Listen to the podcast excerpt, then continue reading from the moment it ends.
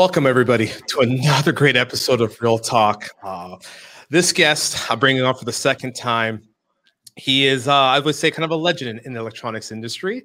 He brings so much knowledge and wisdom. Um, I first met him almost two years ago at, at an event, uh, at the Electronic Representative Association event um, and where I learned so much. And he was so open arms to myself and coming in and the generation and the thoughts and the, the views. And he was so receptive to me. It brought energy, it brought light. And I am so happy to have him back on the show, Mr. Walter Tobin. Thank you. Thanks very much, Rob. Delighted to be back and uh, really enjoy all of your sessions. Uh, I, I watched them all and they're really uh, very well done, very well put together, and very thought provoking. So congratulations. No, thank you. I mean, I, I, can add a little bit more about this, just to give you a little kudos of, you know, the last two years has been hard for all of us, you know, in electronics component supply chain, the pandemic, everything has shifted. But ERA, I can say, even though in the midst of shutdowns and things, you guys really, as I say, you bridged the gap. You guys kept moving forward you persevered through Thank you. you kept because of the you have hundreds of members apart from distributors representatives manufacturer head of your organization and you kept moving forward creating plans virtual going virtual learning just jumping in and leading by example to really lead because some people i was said the hundreds of other companies out there in smaller rep companies couple man shops to uh, hundreds to, to dozens to hundreds of people and you really led that example to show we can do this. We can do this together. We can do this as a community, and we can bring everybody together to make this a better and and and evolve and move forward. And through all the sessions you boot every week, or a couple times, the water coolers, the online, and then having to face another cancellation of ERA last this last this previous year for the ERA conference, and then taking it digital. And now, you know, these are a lot of things that you persevered. You didn't didn't stop you, and you led by example to show everybody, hey, we can do this just follow you can follow me or lead by example and do this together. So i really appreciate you walter for leading that charge with era and the, also i know partners with eci for eds and all these things moving forward. It's it's been um, very as i said for me myself it's that wisdom that legend and say hey I'll, I'll take you. Just jump on my back. We'll take you through. Don't worry. We're there for you. So thank you walter. My pleasure. My pleasure yeah, so uh, I want to get, get to a quick, you know, give some of the audience people a quick little, just a little overview quickly about, you know, what's ERA's mission, and core values, and what is ERA? What does it, encompass? Sure. So ERA is a uh, an 85 year old not for profit trade association that started off as a rep association that had only manufacturers reps, and uh, over time we had, we opened up membership to manufacturers because without manufacturers the reps have nothing to sell and about uh, 10 years ago, we opened up membership to distribution. So, uh, you know, uh, between the, the rep and the manufacturer and the distributor, we think we have all three legs of the stool. If you're a, a rep in the field and you're the, the distributor branch, the IBS branch of the field, you want the reps and the distributor branch to be in line with each other so that the manufacturer up here, if you're the manufacturer, you want your channel, you have a rep cha- strategy and a channel strategy you want all three of those legs of the stool working hard to support the end customer. So we talk a lot about sales strategies. We talk a lot about the customer. We talk a lot about sales practices. But we're originally a rep association, and uh, we've evolved over time to include all three uh, three memberships. If we added the customer, we would go from a stool to a table. So we don't think we're going to add the customer. We think the customer is uh, is not really part of membership.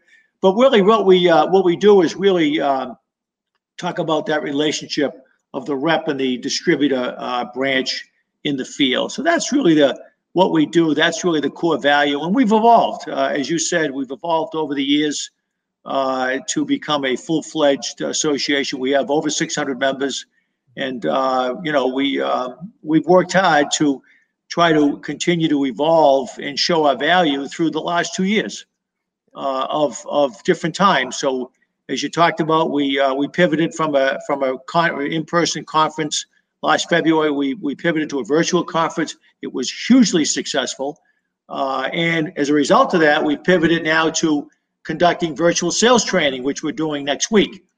Uh, we have about 150 people signed up to do virtual sales training for those people that really will probably never be able to attend the conference in in February.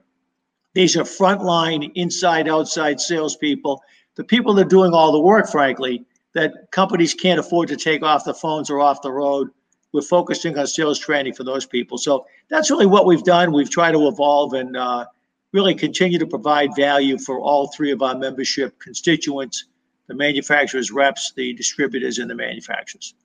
Yes, thank you for that quick uh, overview. And you know what? I want to do a quick. I want to. I want to share for some people in the video watchers. I want to quickly share um, uh, the the ERA website for you. So we'll go to a screen share a little bit for all of you to watch. Everybody in electronics industry, you can see this is ERA.org.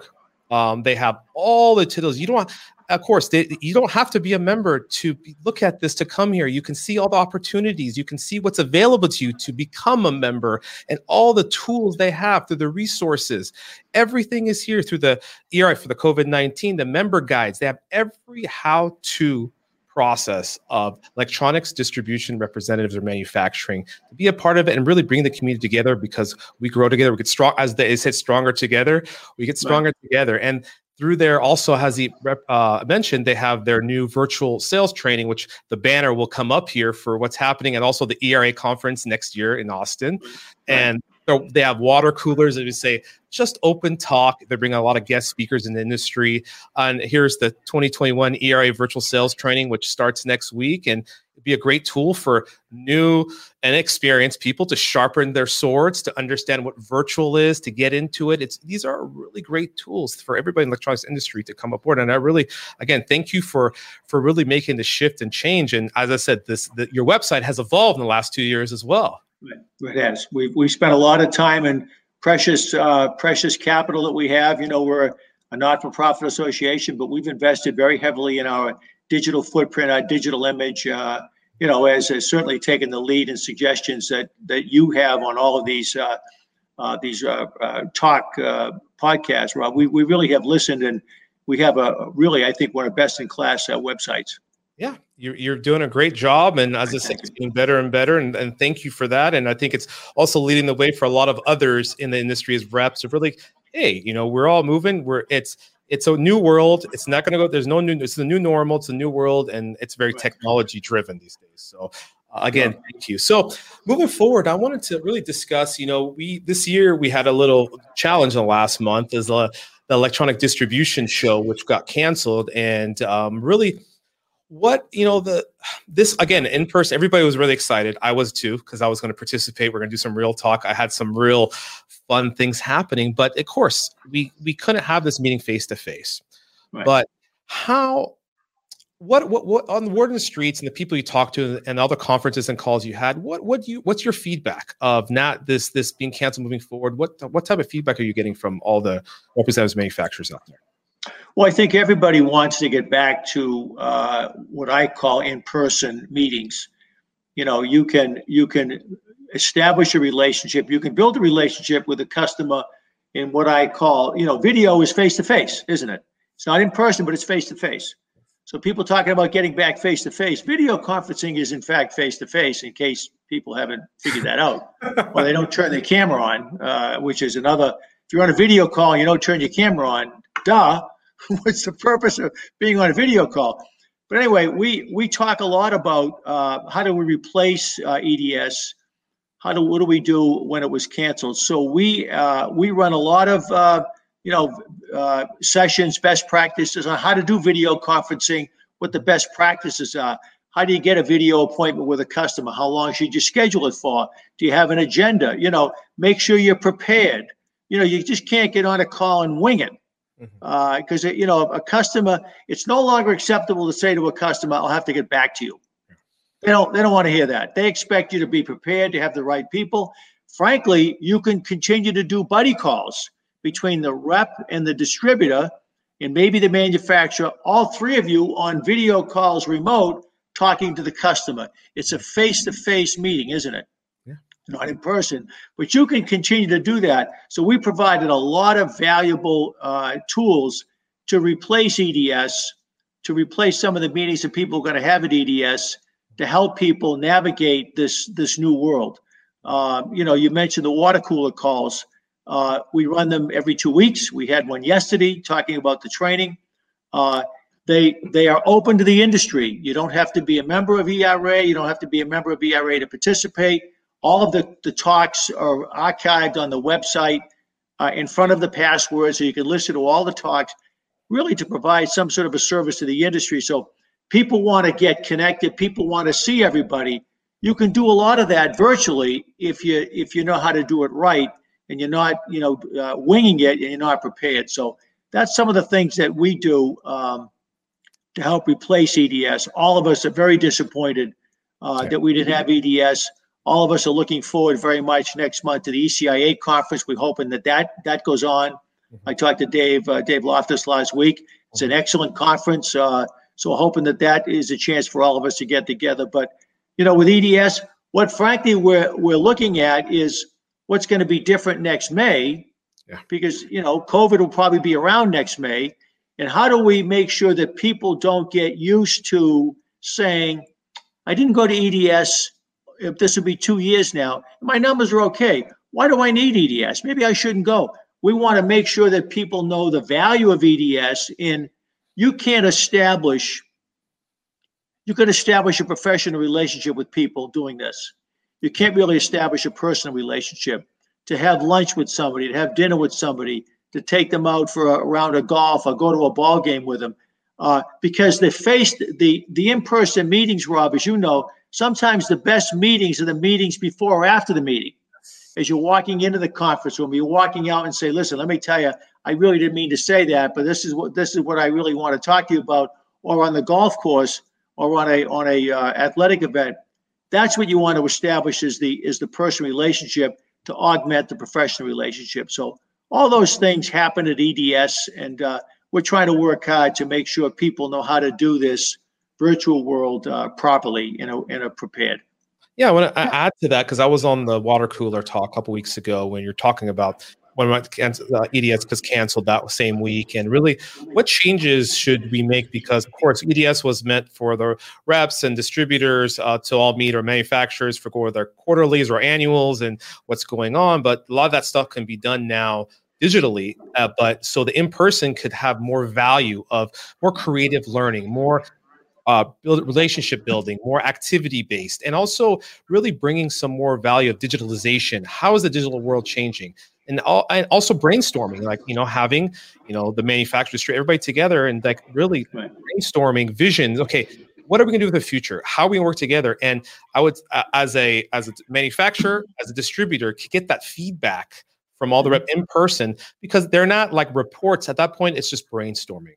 Putting things together, put it on the board. This is the way it's going to be. This is what we're going to change. This is digitalization. Also, promoting, you know, the technology of how we are uh, promoting the, the world, having, you know, seminars of, you know, how to digitalize your company or how mm-hmm. to revolutionize, you know, because of course the tier one guys all have a lot of capital to do a lot of things in place, but the smaller guys don't have all that. So it's a great resource for them to bring and really change the way EDS is, I would say, um, the show goes on. And uh, because of a lot of 50% could be done now virtually and 50% in person should be even more quantified to get a better result for the new and existing um, members that come to it. Um, as I said, the new generation, is a whole new generation of people coming to the workforce, and we want these people to, to join. What's happening? Come today. Right. Yeah. And you know, you go to EDS, you have a, a whole set, a schedule of meetings but you have a lot of unplanned meetings that you end up having. You know, uh, you run into somebody at the bar afterwards. You run into somebody at lunch, and gee, they used to be with company A, now they're with company B, and or somebody you were trying to get in touch with. All of a sudden, you meet them, or somebody introduces you. Hey, this is Rob Tabi. Oh, I've been trying to get a hold of you, Rob. Those unplanned meetings sometimes are the best result of EDS, the ones that you didn't have on your schedule. So, all of that we miss. All of us uh, miss it. Uh, as I said, uh, you know, hopefully the ECIA conference will happen we'll have our conference uh, next uh, next February and uh, EDS next May. So we're all looking forward to getting back in person. Yeah, I gotta say, is you, I, I cannot um, emphasize anymore. Is you need to put yourself where the people are at. The people are people are at a conference or show. You got to be there to rub elbows. And to anybody listen, that's how I look at it. You know, I put put yourself with the people are. When I put myself with the people are at at the ERA conference in Austin two years ago, look where we got. I've met so many people, and most of it wasn't in person meetings. It was through a just walk by, uh, having a drink, rubbing elbow, meeting some of the presidents the company, the executive, the C levels, and just you know, just asking, hey, how are you? I've you know, and that's as you said, that value right. a lot. we're putting yourself with people out to get recognized. And again, we have to we earn our way through and we build relationships this way. We're humans like to do business with humans, not really mm-hmm. computers still. If you don't go to EDS, your competition may be at EDS meeting with your suppliers or your distributors. Yeah. So the fact that you decide not to go, you open the door for your competition to get in there and say, "Hey, where's where's company A? Well, they're not here. Well, maybe they're struggling financially." You don't want to open the door for your competition to meet with your your manufacturers, your distributors, your reps. Hundred percent. You need to be there. So now I want to jump into a little bit because um, you have a, your ears, you have your ears on the ground and connected to a lot of the supply chain world.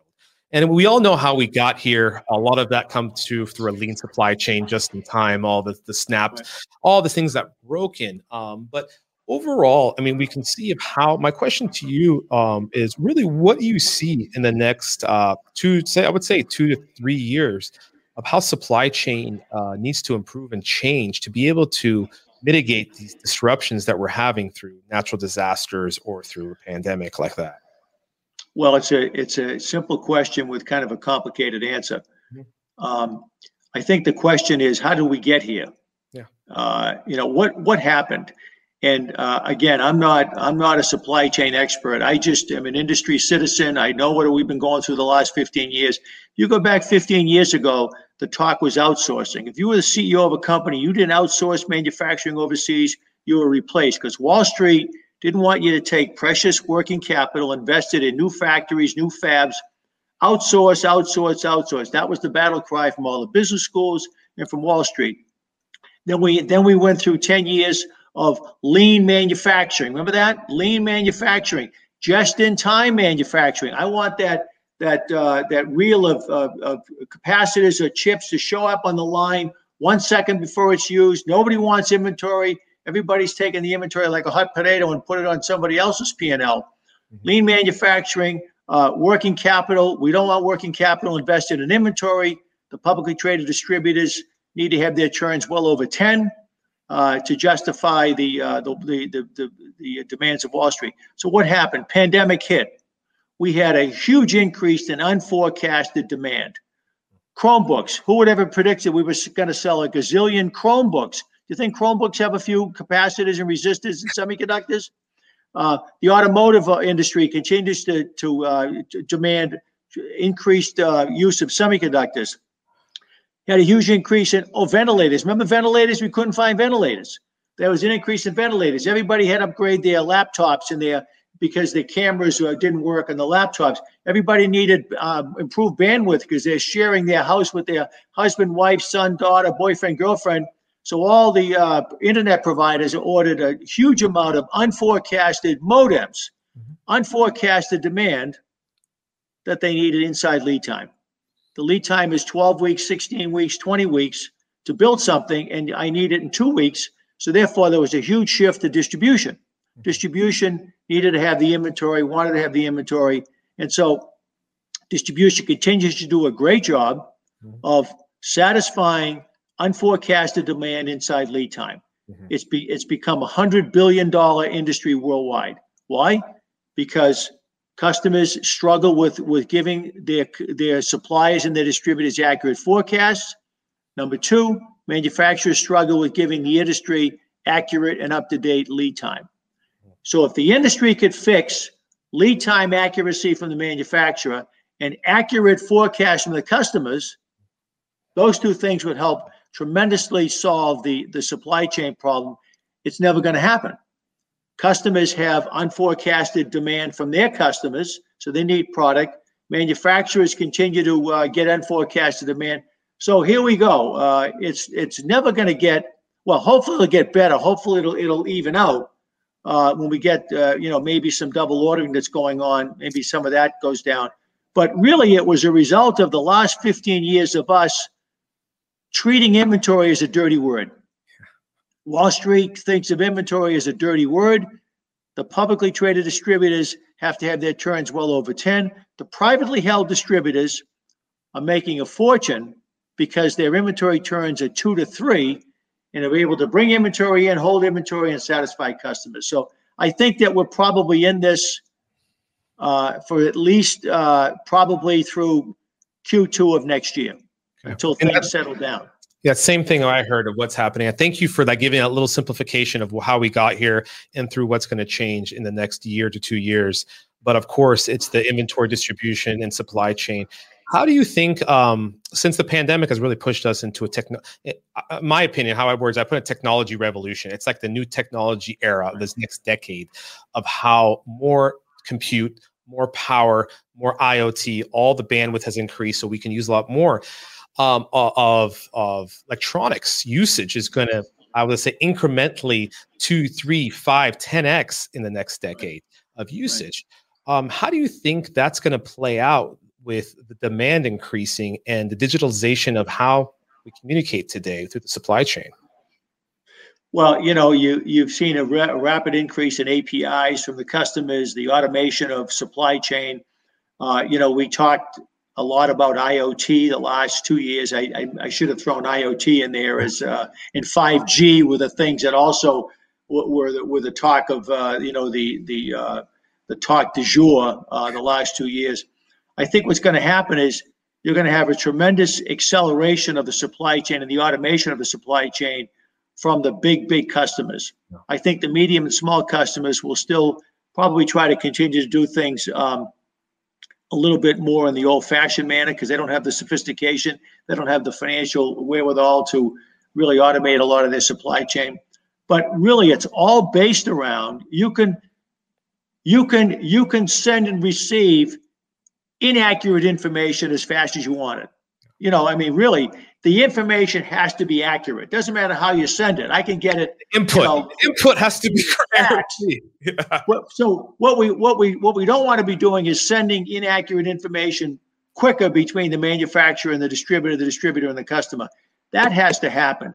The forecasting has to get much better by the customers. The forecasting, the the uh, the lead time uh, uh, uh communication has to get a lot better from the manufacturers.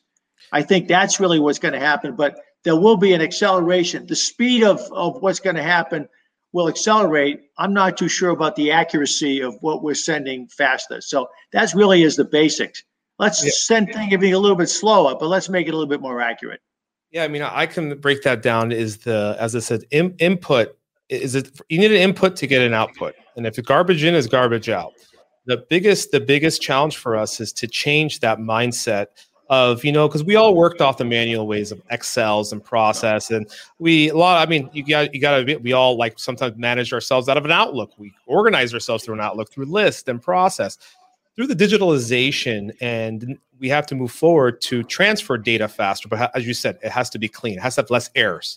We need to reduce the amount of error that creates waste. That waste is what we are creating inefficiencies communication tools. So we have all these fancy tools but I still I don't think we have the education skill set with with the users to understand that how effective and taking the less time and, and, be more patient of the details to put in a system to communicate. Just like you said like the tier ones can have all these face fancy systems but the tier two say tier two tier three manufacturers are actually supporting the tier ones.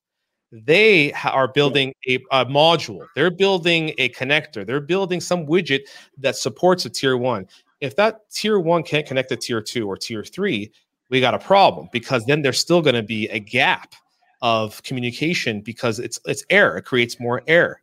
Doesn't matter how fantastic your supply chain and what systems you use, if it, they're not communicating efficiently, we will have a problem. And APIs have opened that door of faster real time um, of of data transfer. Uh, we've seen we've seen recently in the last two years, Rob, a a uh, movement of several major supply manufacturers to try to take customers direct. And you know, we're going to take customers direct. We can we can service them. We're going to have inventory. We're going to have people. What I think a lot of people miss is that uh, customers come to distribution for two things. Yeah. Certainly, they come for distribution for inventory. Mm-hmm. They also come to distribution for a line of credit. Distribution gives 30, 60, 90 days payment terms. Distribution provides flexibility. If you look at any publicly traded distributor, I just looked at one, 92% of their current assets were inventory and accounts receivable. So if you're a distributor, if you don't, if you sell, you know, you, you get the inventory, you don't sell it, you go, you, you have a cash flow. If you if you don't collect the the uh, the, the the bills, you get cash flow, and that's a fine balance that distributors have to have to balance. But the distributors are selling a line of credit. You go to a bank and you you borrow money, you get they charge you interest. You come to a distributor, they cha- they charge you gross profit. And again, I'm I'm generalizing here, but if you look at any distributor's balance sheet, well over 80% of their current assets are accounts receivable. That's, That's a big burden for the distributors to carry. And a lot of people don't realize that. The distributors offer flexibility. You can move it in, you can move it out, we'll take returns. That that comes at a that doesn't that doesn't come free, frankly. Yeah, that brings me to a um your your it's a great point. I love that you brought that topic is of inflation because that value of the price push down because as we know the last 10 years everything's cost down cost reduction cost reduction they want to increase the the manufacturers want to increase the manufacturer of any type of end product want a better service want to be able to have better terms want to have better everything but pay less. And that gets transferred to the distributor and the distributor's margins get smaller. And the manufacturers are controlling whatever contract price whatever they set through through that process. And that is the the as you can say simply the distributor becomes a bank and they charge margin but they can only they can't be able to really invest capital, equipment, digitalization, and process with such single digit margins and give that service that they're expecting and give the 90 to 120. And people know these terms are from these tier ones are very long and they're cash flowing the tier one, the, the, the EMS or OEM, and then the distributor right. is is tight because hey, their sales have grown, but they can't buy more inventory because they're not getting paid. And that's a chain reaction. And that's really, I think, where we're into right now in this last year, especially with supply chain, inflation is happening. People are realizing, hey, you want us to be able to deliver price increases are happening across the board. Decommitment, not just decommitments, but because materials are going up. Everything is in line now moving up because we can't live in this world, just like you said, a price reduction every time. We need to balance that out the challenge of the the industry has to return to total cost of ownership. Yeah. We talked about that 10 years ago, TCOO versus PPV. Uh, we, we have to get away from customers buying from the distributor or the manufacturer based on one thing, the lowest price, because buyers today, 10 years ago, they didn't have access to worldwide pricing. Today, every customer that you call on has access to worldwide pricing which is the lowest pricing in the world, everywhere in the world, instantaneously on his or her computer. So, but if if you're selling it to a customer and say, well, you know, I'm going to lose the order. Well, I, I've I've given you bonded inventory. I've never had a line down. I've been on time delivery. My quality is great. A lot of people need to start taking that in consideration again versus just the price because you know there's a saying the most expensive part that uh, any customer has in their bill of materials is the one they don't have they're willing to pay anything for it. And if you look at the percentage of the cost of goods sold of a single component, it's 0.00001 as a percentage of cost of goods sold if you're building a missile or a radar or anything. But yet, the, the, the, the order is awarded based on price. We need to get the industry to look at total cost of ownership. And that's a challenge that distributors have, reps have, manufacturers have to really try to get the customer to look at that TCO versus purchase price variance. Well, TCO, I mean, I, I can't tell you how many QBRs I've been in with PPV, PPV, PPV in the last uh, 10 years, especially last 10 years. Right. And yeah, you're right. It's a PPV and that they want the shirt off your back at the same time. Um, whatever. Yeah. Right. I mean, sometimes I've, I've used that joke. Here's my jacket. What else do you need from me? you know, you know, so, uh, but yeah, I mean, you, you, you nailed it there. I mean, I really, um, th- that's the, the TCO is, is full value of it and how it transfers down and how we're all trying to manage and mitigate this, um, the supply chain disruption, the cost, logistics, process, everything that's been inflated. And, um, it's, to me, I mean, I, we feel it too. All our costs, even though business is, is stable, business is good, but all our operation costs have gone up meaning mm-hmm. logistics cost every and that has to transfer to somebody it has to go somewhere we can't just keep taking these at a certain point and at, the same as we want to at the same time we want to invest capital into our company reinvest the profit profits to be able to build technology, to build interfaces, to be able to give those APIs for our customers. All this we want to do, but it, it, it, we sometimes get constrained. It's like, which way do we do? What do we do? What is more important? Is it inventory or is it our software system? Mm-hmm. You know th- that that come as a distributor, we we face that a lot. So these are a lot of the challenges I think a lot of people out there are facing. Which way we go, um, but one thing, come back to the distributor standpoint, is you're right. The distributors are more important than ever today.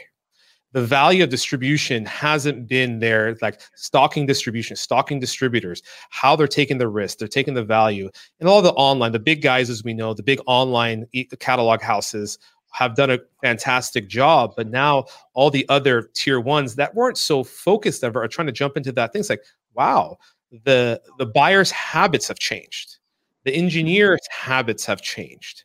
We've been pushing. They're they're making decisions not with persons as as much. They're making decisions online because all the data is in front of them.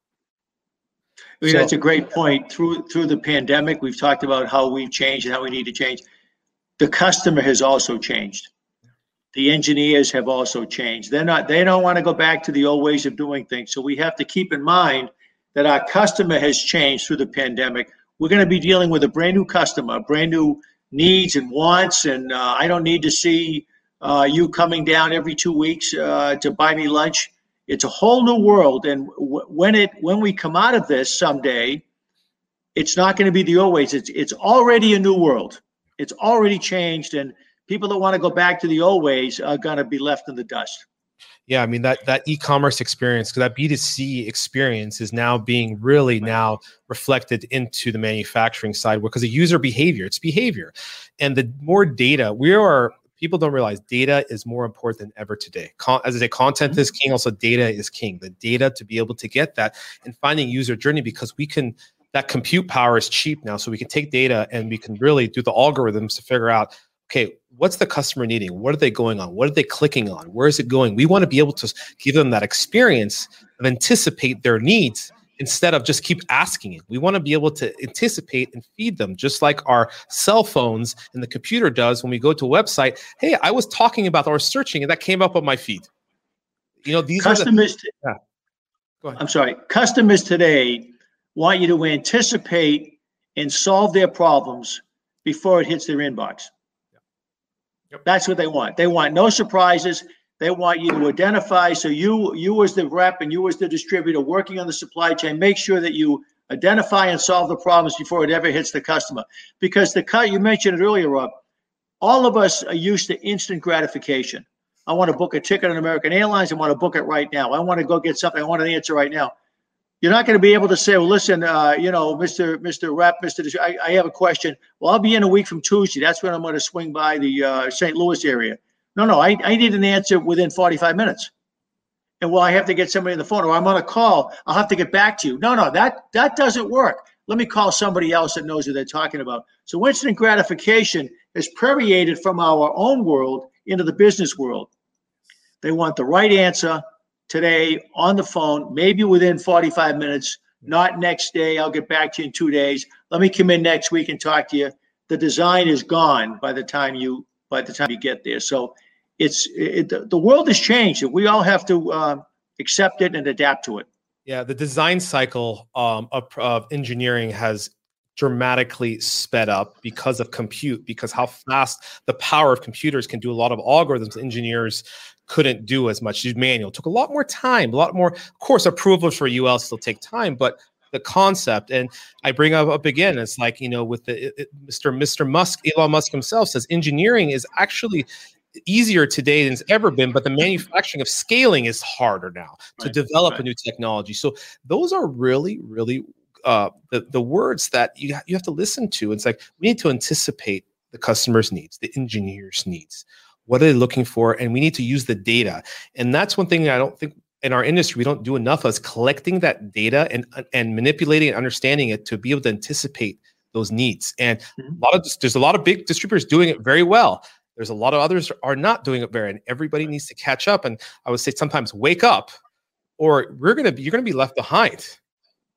Amen. It, yeah, that that that is left behind because I I cannot I cannot I cannot uh, emphasize on more technology. Now ourselves, we're trying to go through a technology revolution in our company globally.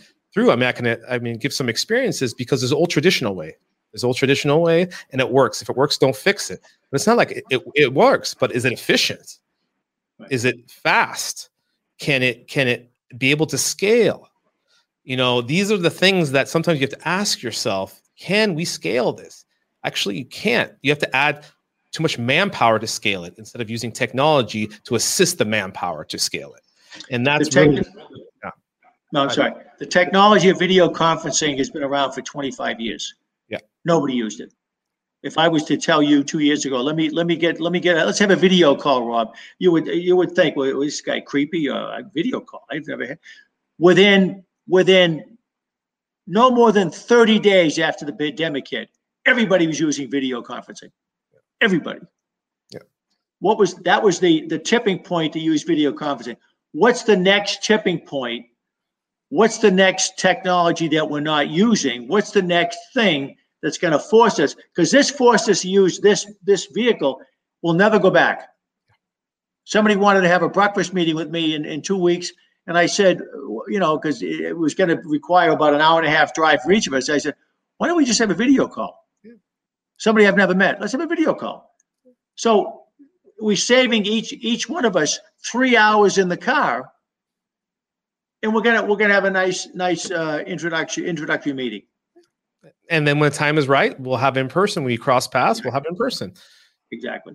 and, and that's that that affix efficient we're all busy um, another thing is technology's made the world much faster than it's ever have. We're moving much faster. Just like you said you want the answer in 45 minutes or an hour. It used to take one to two days. You want it now because it's like did he get my message? Did they get my message? Did they you want that did i did, I, did they read it? Now now that we have the tools it says did we read it or not? They read it right. replied. So these are and we we actually technology builds anxiety within ourselves in my opinion. We really build anxiety and and Sure. sometimes it's calm myself down relax you know kind of relax but it, it speeds everything up. And uh but overall we are the foundation of the, the supply chain for electronics. We are changing the world. We're- you know our company's supplying some of these leaders of building these gadgets. We're also helping design some of the products and so the distribution the reps the distributors and the manufacturers are the basis. But we were i was to say old school traditional processes that now in this next decade needs to really catch up to the technology that we're supporting And and everybody honestly has to become more open with each other, become more collaborative, because the days of the Lone Ranger are gone. If you're a rep, we tell the reps, if you're a rep and you're not working with the distributor and you're trying to go because the distributor has a competing line, the distributor may know more about that customer than you do. If you're a distributor and you're trying to go alone, you don't want to work with the rep because the rep likes one of the other distributors you think better than you, and you're trying to go alone the rep can help together you're a lot stronger with the customer than you are individually. And we tell people you've got to collaborate more uh, or i- i- you you will be less successful in front especially if you get two different messages going to the customer. The rep's telling them one thing the distributor's telling them the other thing. It's the same product and this customer will say why don't you two people get together Yeah. because the manufacturer's rep is the extension of the manufacturer it's a crazy thing that we don't Right. talk to each other more. And we've been trying, honestly, for the last five, six years at ERA to open up that communication and communicate because together you're stronger in front of the customer. yeah and you know as we call it like my enemy is my best friend you know that's basically can come out to be and that's one thing in this industry i've grown up in this industry and i've seen it because a lot of i mean to be honest a lot of egos a lot of things come your ego and your things come first before hey, we're all people you know and if you judge a book by its cover or you judge because there's competition your competition there's enough business for everybody in this world as the the 500 billion dollars of components we're using that you know th- this this year for example we're going to by the next decade we're use 1 trillion. You know how much business? It's enough business and it's, it's exponentially growing. So it's enough business for everybody. A piece of the pie is there for everybody and we can help Yeah. each other. And that's one thing that a lot of, i get some feedback from a lot of uh, people like oh you're bringing your competition on your show or you're talking to competition or you, you know what? I'm like why not we share, collaborate, we grow, we learn. You know, I have one of our big competitions, a multi hundred, two, three hundred million dollar company, has invited me to come to their office and hang out. Like, I think maybe five years ago, maybe I wouldn't, maybe I'd be a little more intimidated, but now I'm like, sure, I'm gonna come over, check it out. We'll have lunch. I want to check out your operation, what's going on. They love me. This would, I think it's happened because I, I I made the first intention. I put myself out there that I'm open to discuss with my competitors who they are, distributors, whoever they can be. We're open because we grow together, we learn together. And also, there's a lot of wisdom out there in the next five to 10 years, a lot of succession husbands. For myself, I want to learn from that wisdom to understand okay, how did we get here? What are we doing? Because that helps us make better calculated decisions. Mm-hmm.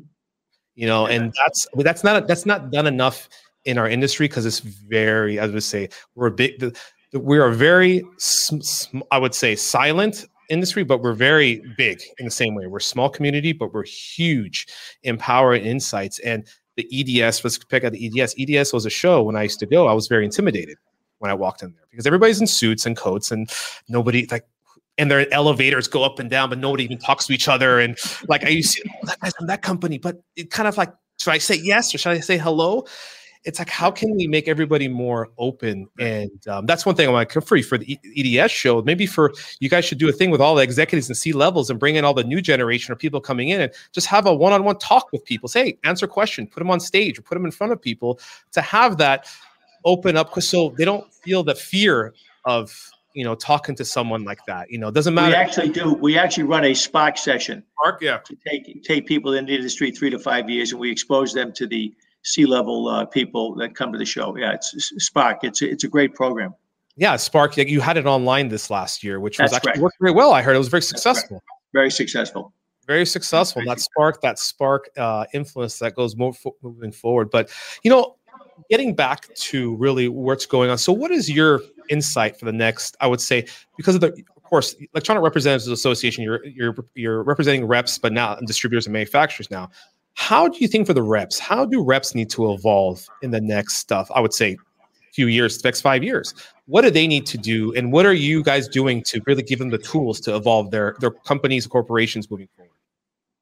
Well, it's a great question. So, uh, manufacturers reps continue to uh, reinvent themselves. You know, the days of uh, of uh, of a rep just you know sort of going along and you know have two or three lines and two or three customers and sort of clipping coupons of those. Those days are long gone. Uh, reps have uh, generally speaking when they need to hire people they're hiring double e's. Probably half the rep sales force in, in north america are degreed engineers. Uh, they need to continue to show value for what they do.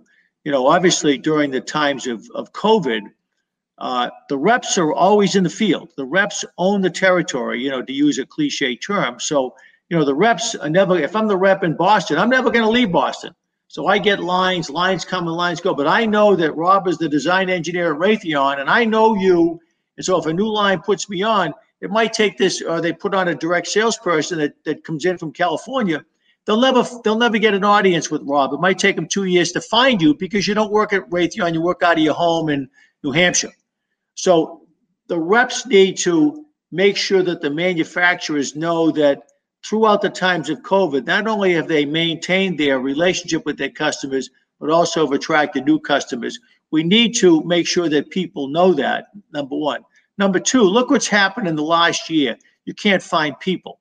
We have a lot of recs open right now for direct salespeople, regional managers, and we're saying to people, hey, you know, we'd, we'd love to have you consider using the rep model. The reps are available right now. You could hire the rep today and hit the street running by hiring experienced salespeople, double E salespeople that could that could take the product to market rather than you trying to find somebody. It's going to take you three to six months to find them, onboard them, train them, move them, and all that, and it's a fixed cost.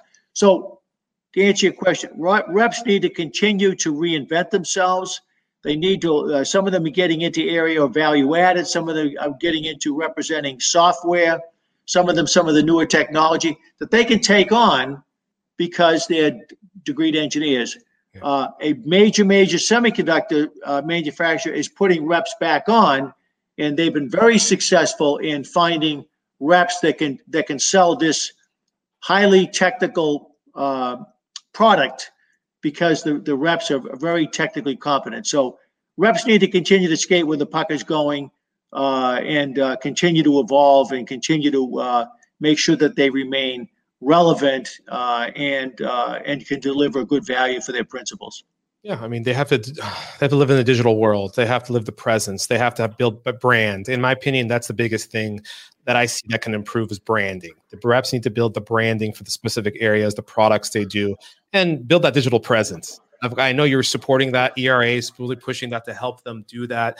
But that's the biggest thing for reps is, you know, we're uh, we're in Southern California. There's probably I don't know the 20, 25 reps down here and not i mean they know each other but no one really knows them except for the relationships. No one they don't the branding is not there. The only branding is within the industry but when new people come in and they go search xyz manufacturer to design in the rep is not there. It's the distributor or it's something and they sometimes will just choose a online product instead of having someone to represent them unless the lead goes to the manufacturer and pushes it to the distributor. But these days a lot of stuff gets lost in that. So these are a lot of things that i think for the rep side that i know they're improving. I could see it. It's really fascinating. But there is a change the change mm-hmm. management operational change management we all have to do with technology. Right right. Yeah so but mo- now moving forward to the relationship between the manufacturer, distributor, because distributors are coming to the point of technology based, they're holding the inventory, and they're becoming this, and the, the, the manufacturer and the distributor, and then the manufacturer, and the manufacturer. Because I want you to explain this very clearly. The representatives are a sales arm of the manufacturer. That's correct. The distributor now is the, I would say, the stocking. The person mm-hmm. has inventory, does the management, and they process. So the the the the rep does all the design, brings the lead or catches lead and follows up, qualifies it, designs in a product. And then when you need a sample, that gets passed to the distributor. And the mm-hmm. main distributor might have stock or goes to the manufacturer and pulls that, and then it goes vice versa. That's that's the the I would say the loop or the, the I would say the loop that goes through that, correct? Yeah, the, the, the, the manufacturer eh, certainly has a channel strategy, has a sales strategy. They use manufacturers reps. Yeah. The rep is generally out there. Uh, the rep has probably in some cases five to 15 lines. They have complementary technology. They're out there trying to trying to focus on their 15 lines. The distributor might have you know 150 or 550 lines. They have lines to compete with the rep, but the the uh, the distributor also does a lot of demand creation or demand demand identification. Sometimes they highlight the target. They bring the manufacturer's rep in. They go in and they secure the registration design win. So the so the reps and the distributors are partners. Mm-hmm. Uh, they're not competition. There's no penalty uh, to the rep and the reps commission if the order uh, get, goes through a distributor. Most reps take very few, if any, orders direct. Mm-hmm. They all go through a distributor. I mean, a rep doesn't want to go around opening up lines of credit and passing out credit applications or collecting money. Most of the customers the rep is calling on already have an account uh, with, you know, certainly, uh, you know, probably two or three or five distributors. The mm-hmm. rep get, gets the opportunity. The rep gets the the uh, the opportunity. Tells the customer, "Hey, these are my authorized distributors, ABC. Place the order with them," and the rep gets paid commission from the manufacturer based on what the uh, distributor sells and, and uh, furnishes them a, P, a point of sale report, so they know that these are the sales, and the rep gets paid commission on what goes through the channel. So they're very much not competitors. They are really partners in uh, the uh, in the marketplace. Yeah, I mean that's that's the synergy that they put together, you know, and I, I it's really rem- remarkable what has transitioned for the last what 50 years. I, how long has the rep business been in model been in place? Well, it's a great question. The reps really all started off as stocking reps. Okay. So the reps before there were dist- distribution, the manufacturer would put Rob on in Southern California. You're my rep, but you were really my distributor. So you put some inventory, you put some inventory in your office, and you became the stocking rep. Uh, you know, you would sell to it. There were no arrows, there were no avnets, there were no DigiKeys or futures. And what happened is, as the manufacturers became more sophisticated, they need somebody that had more more substance and more financial wherewithal than these these individual reps. So they started giving franchises to the Avnets of the world and the Arrows of the world, or the Hamilton Avnets of the world, or the Futures of the world. So the stocking rep, if you were the stocking rep in Southern California, you can't compete with TTI or DigiKey Arrow. So the stocking reps morphed for, uh, to most of them morphed to non-stocking reps. Some of the stocking reps became distributors. Uh, so that uh, that's that's the evolution. The rep model in Europe is still very much uh, stocking reps. Oh, really? Uh, yeah, very much that. Uh, and they're quickly transitioning to the North American model. But the reps uh, used to be stocking reps. Uh, I, I couldn't tell you one rep today in North America that's a stocking rep. There may be one off uh, line that's a one off that they have some inventory. Maybe it's a scope, maybe it's a meter, maybe it's some sensitive equipment that they sell for. But generally, 95 plus percent of the sales that a rep generates all go through a distri- uh, distribution. Yeah, well, thank you. That you know it, that knowledge to understand really the basis of where it comes from. I think a lot of people, some people don't know. They just assume. You know, how was it created? What's the history? How does it work? How does it operate? Um, and uh, you'd be fascinated. I've asked a lot of people the same question, and sometimes they just say, uh, reps just represent items and distributors are there and as a manufacturer. I'm like, how, why did, how did we get here? As you would say, how did we get here? How did this work? Thank you for articulating that in a simple form. It's very understandable for, for the audience to understand that. So moving forward, I want to see the next year, what is in store? Can you, can you share some fun stuff that ERA has in store for its, its, its all its members or future members? Well, uh, we are looking at our website. Uh, first of all, we are hopefully going to be announcing by year end a uh, a better tool to help uh, manufacturers uh, find reps, put reps on based on specific territories. You know, our chapters are really based on DRA chapter geographies, and you know, if a rep decides to put a I'm sorry, if a manufacturer decides to put a rep on in New England, well, does New England include Connecticut? You know, New England has historically been the five New England states. Connecticut sometimes is part of New York, sometimes it's not. What about Westchester County? How do you divide California? There's Northern Cal, there's Southern Cal, but there's Southern Cal, there's San Diego. So we're trying to come up with a with a cleaner tool to help manufacturers find and identify reps, perhaps give them some visibility to uh, numbers, perhaps give i get called all the time hey which zip codes do you include in the in the southern california? Yeah. you know and and so we don't have we're developing the software now to, to say a manufacturer these are the zip codes so the reps can get properly paid. Yeah. if you look at texas you know what's texas? Well some of the some of the border the is in texas selling to mexico. But they report the pos in texas because they only they're not the rep in mexico. Um, so we want to try to clean that up a lot. Uh, so we we've got some some some things in store to help our website. We're also, you know, we're doing this virtual sales training. It's been hugely successful. we may decide to make this an annual event. Uh, we're certainly focusing on our uh, our in-person uh, uh, conference in February in Austin, Texas. Uh, we'll continue the podcasts. We'll continue the water cooler calls and you know, frankly, we'll continue to do uh, provide value to our members, not value to the association. We try to always focus on what's good for the members. Will end up being good for the association versus let's do what's good for the association. Maybe it trickles down to the members. We're always focusing on what's good for our membership. What do they need from us? And uh, so, uh, but you know, we we're small. You know, we're a not-for-profit trade association. We don't have millions of dollars. We have precious capital that we're investing in you know, tools and uh, websites and podcasts. Uh, we're trying to we're trying to skate where the puck is going all the time. Yeah, I can, I can give that to for anybody. Listen, the the ERA conference, I which it, it will be in Austin next year. For me, it was very eye opening. It was great. It, it, was. I love how you put all the breakout sessions. Very informative. The things you cover. Um, and I know you're getting more and more savvy on things that you know, anticipate what people need instead of just you know put the same thing over and over again. And it's very beneficial. And everybody that um, if you're not a member, remember you can still go. Correct. If you're not a member, you can still join. Correct.